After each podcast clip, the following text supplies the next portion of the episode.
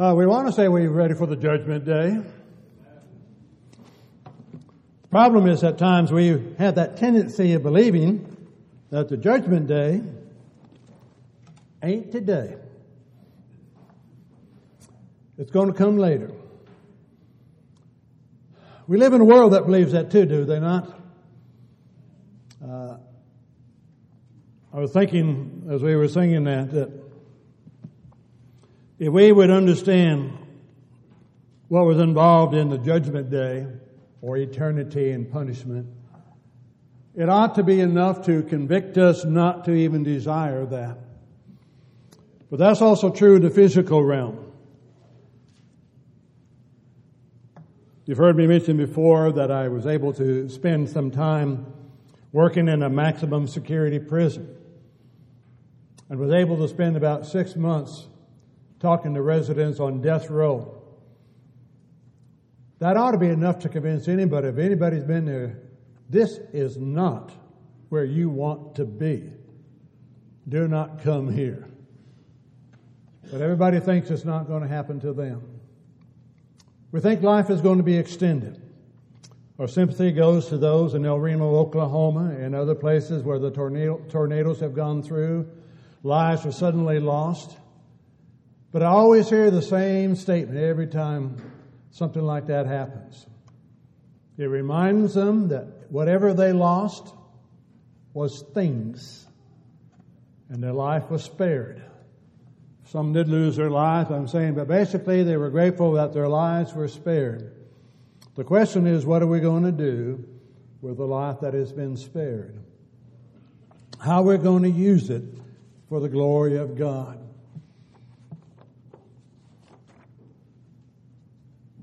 Are you ready for that journey into eternity? Paul, as he was writing to the Corinthians in that fourth chapter, and in the first five verses, has this to say: "Let a man consider us as servants of Christ and stewards of the mystery of God. Moreover, it is required of stewards that one be found faithful. But with me it's a very small thing that I should be judged by you or by any human court. In fact, I do not even judge myself. For I know nothing against myself, yet I am not justified by this. But he who judges me is the Lord. Therefore judge nothing before the time, until the Lord comes, who will bring both to light the hidden things of darkness and reveal the counsels of the hearts. Then each one's praise will come from God." The day is coming. But the question is, when? When? We tend to believe it's going to be farther down the road. Just a little bit farther than where we are currently, whatever that age may be. From the young babies up to those in the nineties, we're thinking just, you know, not yet. Just a little bit farther down the road is where we want to go. And do not realize the brevity or the quickness that life can be lost. We see it every day. We see it every single day, how quickly a life can be lost. Three cars may be drag racing in Dallas and hit a car and kill a nine-year-old girl. There's no guarantee. There's none at all. The guarantee is we're not getting out of this world alive. But the reminder is, how are we preparing for that day that indeed will come? John reminds us in the first epistle of John, and in chapter five, in verse thirteen, "These things I have written to you who believe in the name of the Son of God, that you may know that you have eternal life, that you may continue to believe in the name of the Son of God." This is not that guarantee that some want it to be, to be, to be, but that you may know that you have eternal life. I want to be ready for when that day comes. And oh, what a day that will be. But indeed, oh, what a day that will be. But it is both positive and negative. As you read the scriptures, Matthew seven, twenty-one through twenty-three, for example. Not everyone who says unto me, Lord, Lord, shall enter into the kingdom of heaven, but he who does the will of my Father who is in heaven. Many will come to me in that day and say, Lord, Lord, haven't we done? And they will enumerate many good works that they have done. Take time to read those works that they are describing that they've done. And he will say unto them, Depart from me, ye workers of iniquity. I never knew you. The thought that one thinks they are prepared to find out in eternity that they are not prepared has to be one of those great shocks. But what about you? And what about me? John earlier had mentioned in the first letter or the first chapter of First John and in verse seven. But if we walk in the light, as he is in the light, we have fellowship with one another. And the blood of Jesus Christ, his Son, cleanses us from all sin.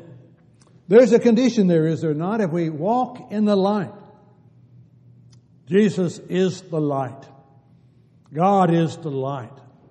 God's Word is the light. If we walk in that, we're going to have fellowship with one another, which we need to cherish greatly.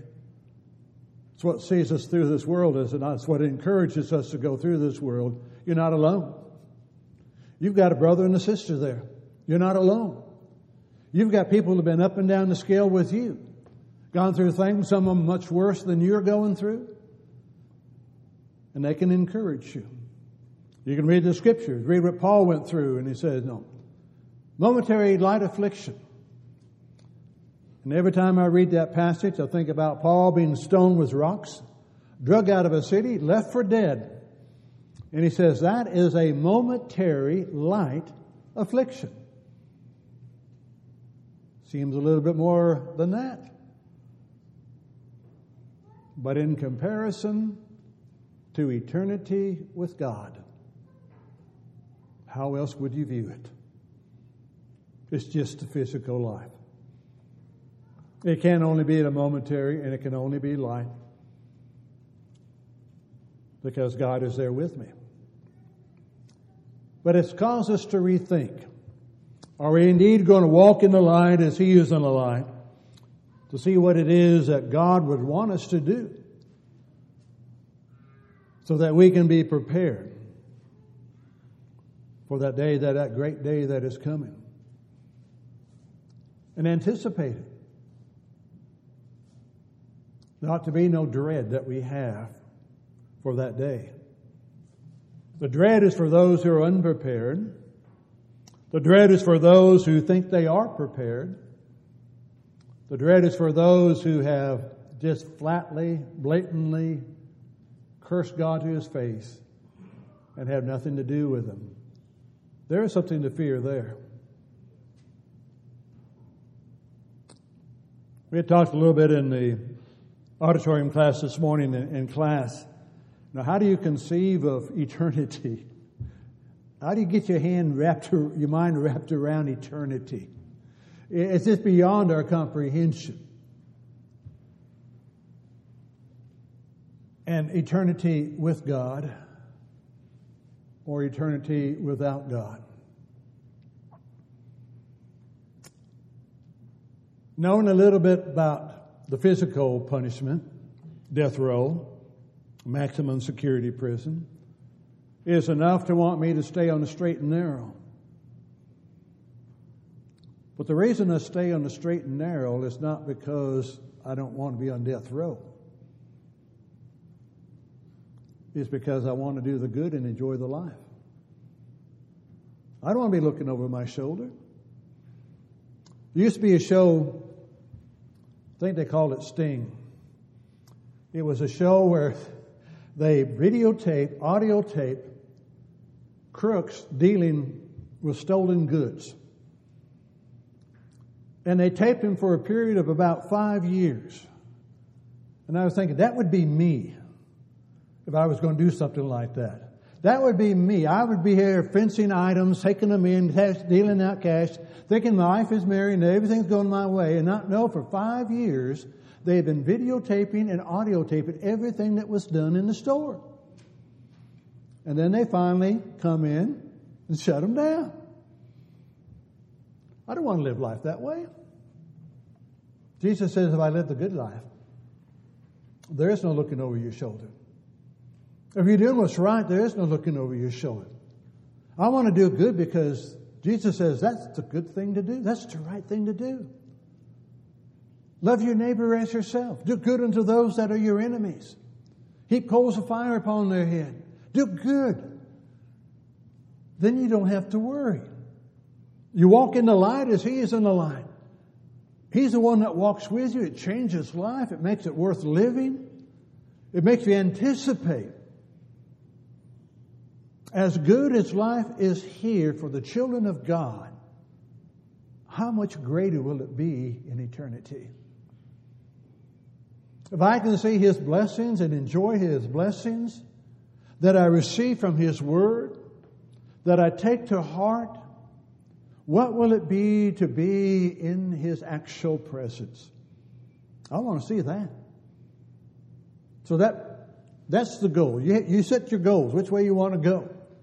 And I prefer to set the goal that would lead to that eternal life with God. Flip it over for just a second. You're standing before Jesus. And He asks the question, why should I let you into heaven? What you going to answer? Well, I did this and I did that and so on and so forth. Well, you're talking about works. There are no works to get into heaven in that sense. It's a gift. Romans six twenty-three. The wages of sin is death. And we need to spend time on that to catch that concept. What is earned is death. You may find a person here or there, but for the most part, you are not going to find a person who is going to labor for forty hours during the week, and at the end of that week, you're going to say to the boss, you just keep the paycheck, I don't need it. I don't want it. It's yours. Have, have at it. No, I've earned it. I want it. The wages of sin, transgression against God, regardless of what it is, how major or how minor it is, that wage is death, separation from God eternally. But the gift of God, hmm, that's the other side of it. That's the good side again, see? That's the good side. The gift of God is eternal life. How? Through Jesus Christ our Lord. It's through Him. Then you have to read scriptures of how you get into Christ. And the world wants to stop by saying, yeah, I believe Jesus, but I'm not doing what He says. Well, you don't believe Jesus. I've always found that interesting. Yes, this call on the name of the Lord, you'll be saved. You don't believe that. How can you call Him Lord? Luke six forty-six. How can you call Him Lord if you're not going to do what He says? How can you believe He is a Savior of your sins if you're not going to repent of them? It doesn't make sense. But to them it does. Why? Because I do not want to change. I have to change to become a new life. And that's hard for us to work with.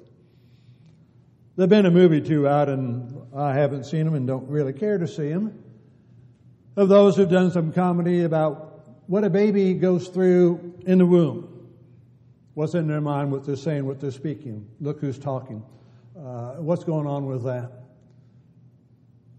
And then how they they fight, as it appears, to be born. Because they've never been there before. Have no idea what's out there. And then they find out. We fight sometimes to be born again. I'm afraid what's out there. I've heard people say, it's too tough. It's too hard to live the Christian life. You're asking too much of me. What you're looking at, you've missed it. It's asking a lot more than you're, you're thinking about. It's asking you to die to self and take up that cross and follow Jesus. Once you're dead, then you don't have to worry about it. There's no pain in death after you're dead. It's gone. I worry about the physical. It's going to be gone. I want that spiritual and the willingness to follow Him. The gift of God is eternal life through Jesus Christ our Lord. It is a gift. We cannot earn it, nor do we deserve it. But it's ours if we accept it. I've often said, no, there is, again, no unconditional gift. Every gift has a condition on it, whatever it may be. I'll give you a hypothetical gift offer, because I'm not going to do it.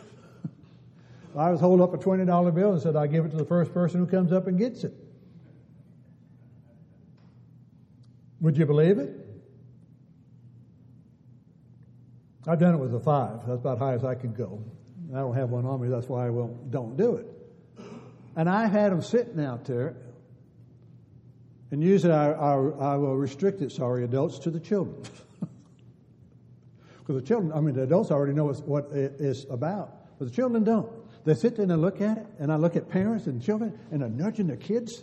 They say, go up there, get it, get it. You know, do it. And I've had it set up here on the pulpit for a whole sermon.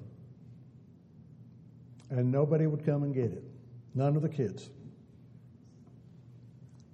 And then, true to human nature, after the service is over, I've had a child come up to me and said, can I have that now? No. The condition is over. You're what? Too late. You waited too long. There are conditions, and we need to be mindful of that. Are we willing to follow through those in our life? Sin is a transgression of the law of God. That's no ifs, ands, or buts. That's in First John two, and ver- chapter three and verse four. It's a transgression of the law. Not doing what God had asked us to do. And history is full of it. I've said many times, and I, I believe it, it has more application this to Adam and Eve, and I've mentioned it to several here. What Satan did to Eve, and then ultimately to Adam, is the crux of the matter, is it not? What did he convince Eve of when he changed that one word? Or add it one word. Thou shalt not surely die. And that's Satan's big tool, is it not? You're not going to die. Listen, talk to those in the world and see what they say. Oh, God's not going to punish me. That's not going to happen. No, no, there's nothing beyond the grave. I'm not, you know, I'm okay. I'm not going to die spiritually. Is their concept. We've bought, bought into that hook, line, and sinker, as the saying goes. But there is a death, a spiritual death. We've transgressed the law of God. It matters not what the sin is. Every sin is that transgression of the law of God. And again, what kind of death are we talking about? Turn over to Second Thessalonians chapter one.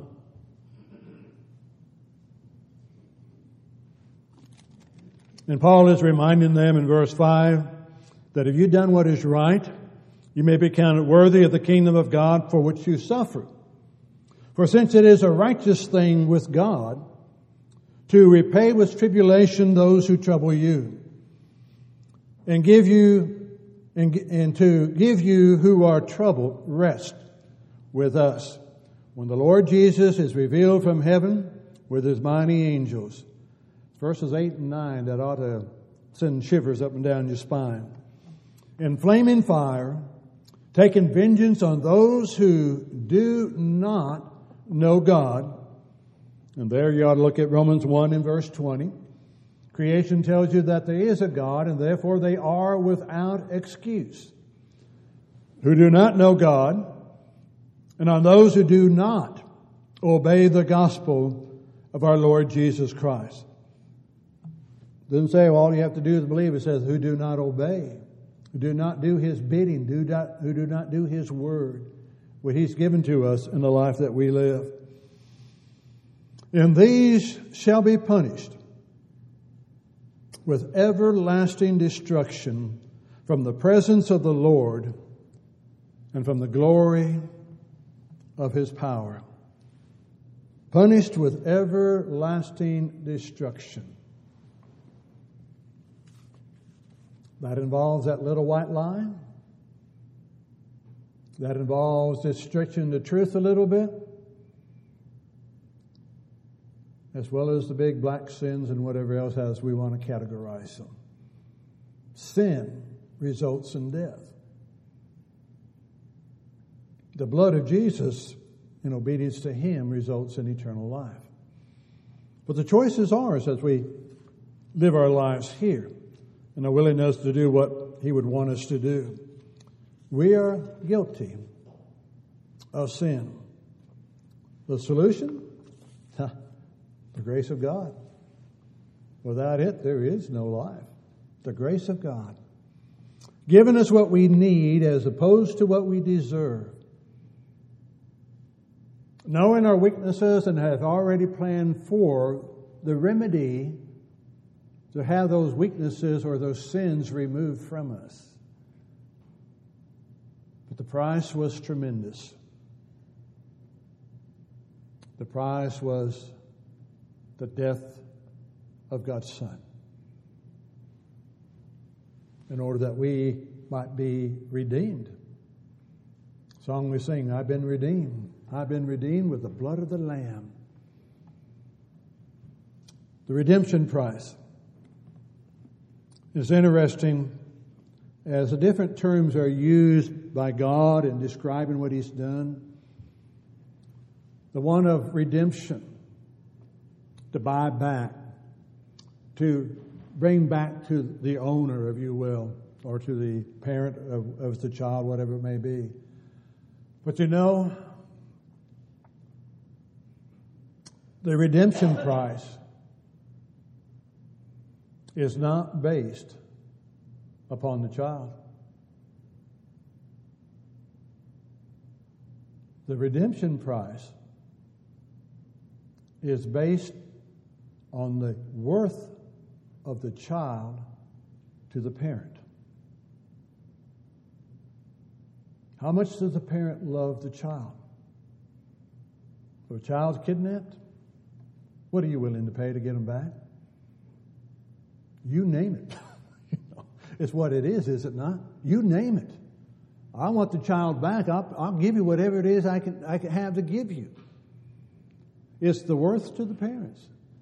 Saying that a little bit to say, how much are you worth to God Almighty? How much does he love you? Paul describes that in Romans five, eight through ten. Beautiful section to read from time to time. Gives you that price. If God so loved us that while we were enemies of his, he gave his son to die for us, how much more do you believe he loves you now that you are not his enemy, but now that you are his child? If his love goes that far to the enemy, how much greater is it for the child?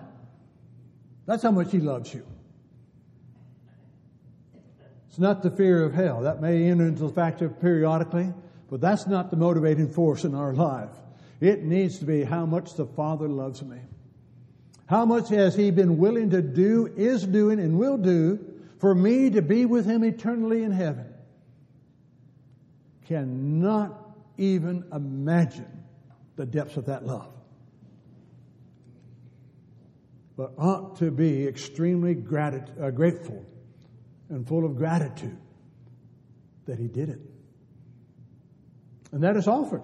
It's offered as a gift. Jesus says, "Come unto me, all ye that labor and are heavy laden, and I will give you rest. Take my yoke upon you and learn of me, for I am meek and I am lowly in heart, and you shall find rest for your soul. Come unto me, and I'll give you rest." There's a motivating force again in a different light to help us along the way. We have to be willing to believe in Jesus, to understand, and I challenge the members periodically and continue to do so, you need to every once in a while. The Scriptures use the terms. It's not wrong to use those terms. That's, that's we need to do.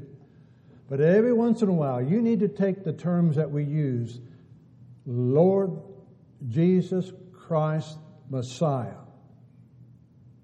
The Scripture uses all those terms and uses them often, sometimes together. The Lord Jesus Christ, our Messiah. Take each one and look at each one. Lord. What makes Him Lord? If I do His will. Luke six forty-six. Jesus. Matthew one twenty-one. You shall call His name Jesus, for He shall save His people from what? Their sins. If I call Him Jesus, I'm believing He's saving me from my sins. How can I call Him Lord if I won't do what He says? He who believes and is baptized shall be saved. If I don't, Jesus said that. If I don't do what He says, how can I believe, how can I call Him Lord? Or how can I call Him Jesus? How can I call Him Savior? He shall save their people from their sins. He's Savior because I'm a sinner. He doesn't take me in my sins. I have to have those sins washed away as I confess who He is. And then when I'm buried with Him in the water grave of baptism to be raised to walk a new life, then I can be a child of the living God and the Messiah, the prophesied one. He is who was foretold for us as read as we read Ephesians one four from the foundation of the world. He is the one God chose to save His creation, the human beings. But they have to accept that. Then Jesus says, if you love me, you'll keep my commandments. How much do we love Him? How much do we do what He says? It's not a drudgery. It's not a hardship. Not a difficulty. I walk hand in hand with the Lord. How can I call that a drudgery? Whatever I face, He's already promised He's going to be with me. I've always enjoyed and I appreciate it. And, and one of those, again, I, I like to keep in my mind is First Corinthians ten thirteen.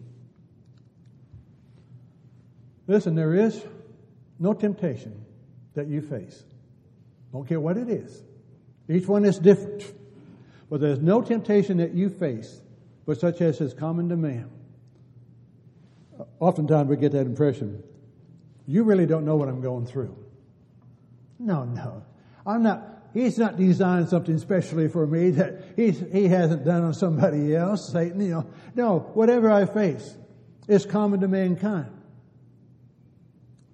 That's what I need to understand. One, Satan is doing is laying that before me, and I'm the one that has to, uh, one that may give in to it. You know, I have the desire, or the King James has the lust. And I was talking one reason we're talking about uh, you know, Peter's statement, you know, or James' statement that you are enticed,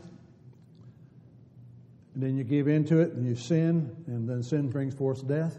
King James, it's your lust, it's his sin, and then it's death. I said, L S D.